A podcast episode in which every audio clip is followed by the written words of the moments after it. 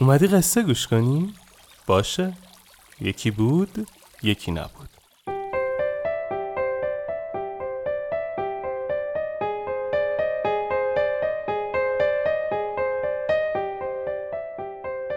وقتتون بخیر. اینجا شیواناست من آرش کاویانی هستم و ما تو تیم پادکست راوی شیوانا رو می‌سازیم. اگه دوست دارید قصه زندگی واقعی آدمایی که یه چالش قصه زندگیشون رو شنیدنی تر کرده رو بشنوید پیشنهاد میدم پادکست دیگه ما به اسم راوی رو گوش کنید. مطمئنم خوشتون میاد. شیوانا رو من به کمک شنونده های راوی می‌سازم و تدوین این اپیزود با حمید صفیزاده عزیز بوده. اسپانسر این اپیزود چارای کامپیوتر. بریم که قصه رو شروع کنیم.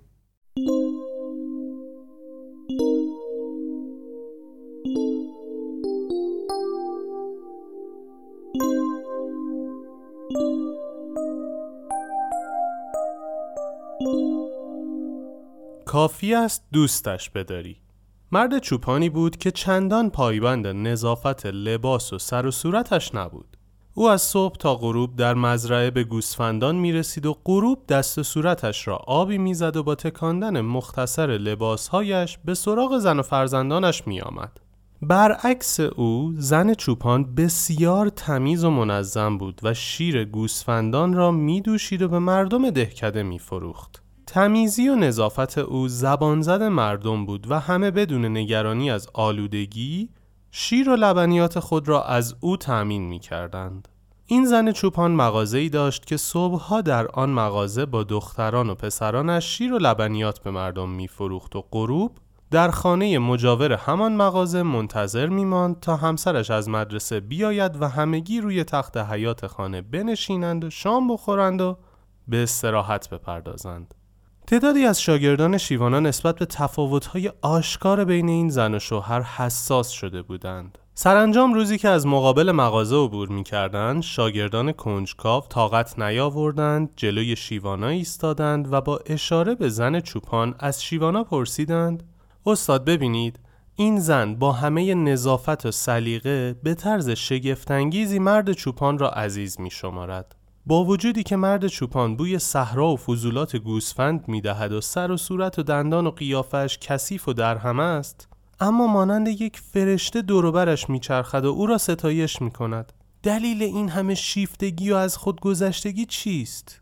شیوان شانه هایش را بالا انداخت و گفت از خودگذشتگی برای چی؟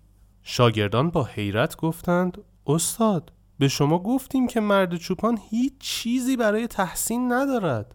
شیوانا با نگاهی متعجب به شاگردانش خیره شد و گفت شاید برای شما تحسین برانگیز نباشد. شاید از دیدگاه این زن تمیز و نظیف مرد چوپان چنان نباشد.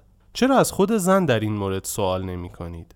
چند نفر از شاگردان شیوانا که در جمع آنها چند دختر هم بودند به سراغ زن چوپان رفتند و با احتیاط نظر او را راجع به شوهرش پرسیدند زن چوپان آهی کشید و گفت او زیباترین، با غیرتترین و جسورترین مرد عالم است. وقتی گرد و خاک صحرا را روی موهایش می بینم، شوقی غریب دلم را پر می کند و وقتی شبانگاه با دستهای خیس سعی می کند خاکهای لباسش را پاک کند، غیرت و افتخار را در پیشانی براغش می بینم.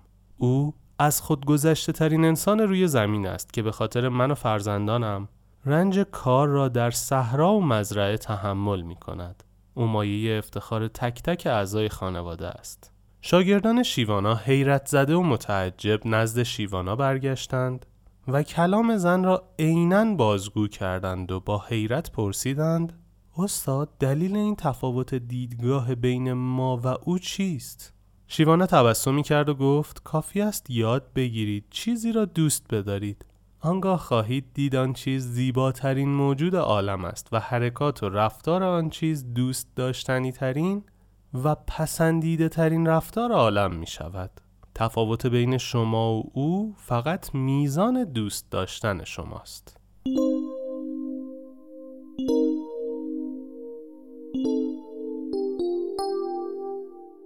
انتهای پادکست راوی که امیدوارم تا الان دیگه شنیده باشیدش من با خودم چند تا قرار می‌ذارم و اونجا اعلام می‌کنم. اما اینجا از شما می‌خوام برامون کامنت کنید که چه درسی از این قصه گرفتید و در نهایت چه قراری با خودتون گذاشتید. مثل همیشه. آخر قصه اینجاست. اما قصه آخرم این نیست.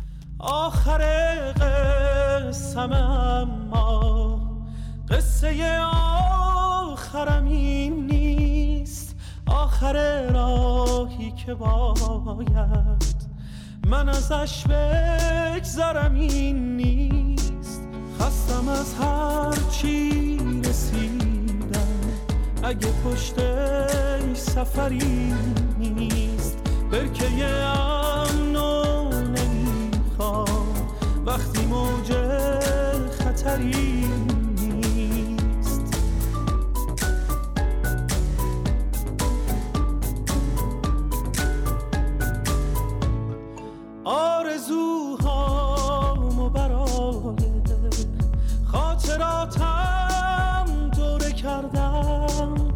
کجای خاطره باید.